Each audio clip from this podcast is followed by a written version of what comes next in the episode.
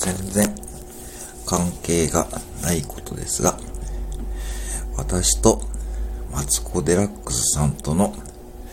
共通点が多分3つあります。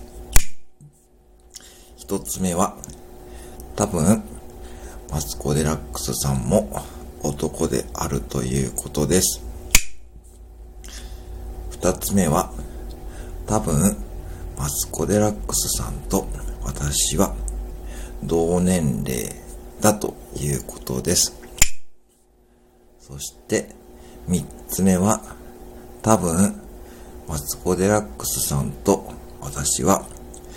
鬼滅の刃を一度も見たことがないということです。で、